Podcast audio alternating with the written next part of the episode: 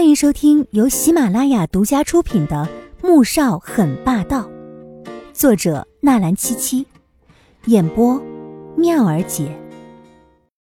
第一百三十七集。两人坐下之后，易林则在下排的单人位也坐了下来。距离电影开场还有二十分钟，季如锦有些开心的四处看了起来。哼，第一次来啊！男人看着他这副什么都十分新奇的模样，不由得笑了起来。嗯，季如锦点点头。听到他的回答，某人心中就更加愉快了。他没有和宁俊看过电影，是不是就意味着他们之间并没有过肌肤之亲？他抱过你，亲过你吗？突然间，穆萧寒就很想知道季如锦和宁俊恋爱那半年的所有细节。季如锦愣住了，好半天都没明白他说的这个“他”是指谁。宁俊看到他一脸茫然，男人缓缓的从齿缝里面挤出一个名字来。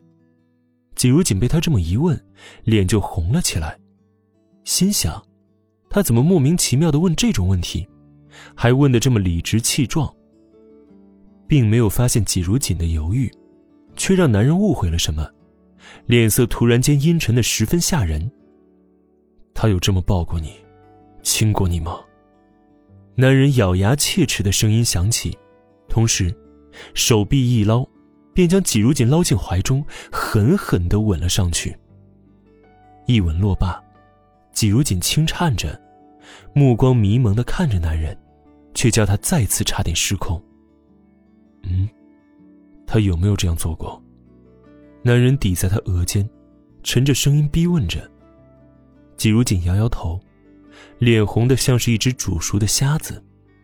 嗯，牵过手，他抱过我一次，亲过一次我的脸，没，没亲过我的嘴。明知道这些是每对情侣都会做的事情，但听到之后，他的心情还是十分不悦，极其不悦。然后。季如锦又被某人狠狠的惩罚似的吻了一通，末了，还在他耳边重重的警告着：“以后，除了我，谁也不能牵你、抱你、吻你，听到没有？”季如锦被他亲的整个脑子都是懵的，一颗心里跟着小鹿乱撞似的，傻傻的点点头，却又觉得哪里不对劲。可是。他正想问以后要是离婚了呢，他总得再嫁人呢。结果，话还没问出口，便被男人再次封住嘴巴。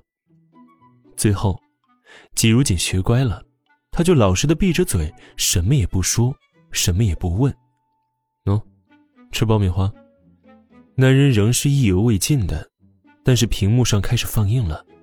既是特意带他来看电影，那就先暂时忍着。季如锦终于得救，连忙抱着爆米花吃了起来。没过多久，发现身边视线灼灼的，于是转过头，心虚的小声问道：“你要不要吃？”男人轻轻的嗯了一声，却没有动作。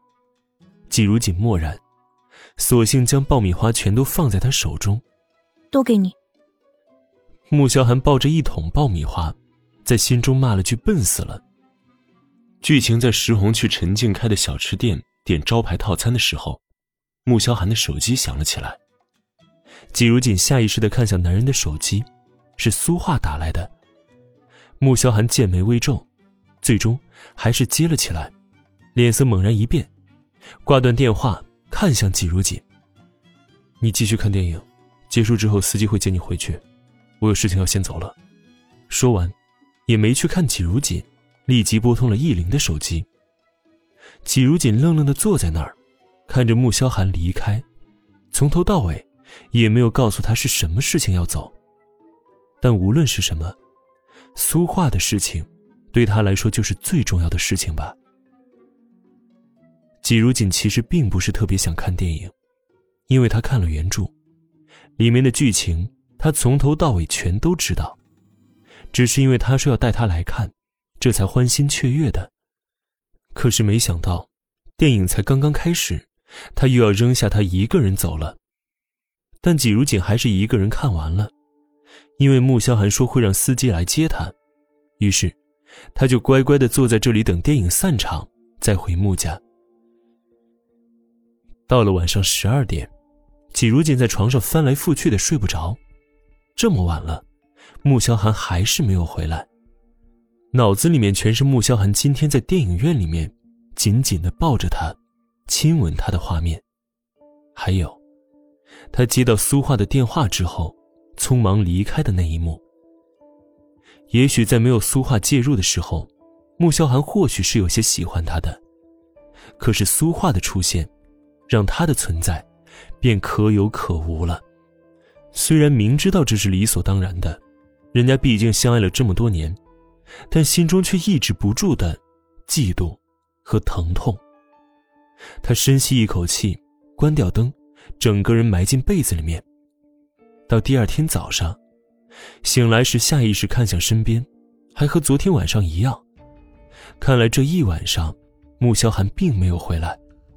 想到这儿，他的心又跟猫爪挠似的难受。洗了脸，刷牙，换上套装，给脚抹了药，又装进包包里面，穿上昨天穆萧寒叫人给他买的鞋子，下了楼。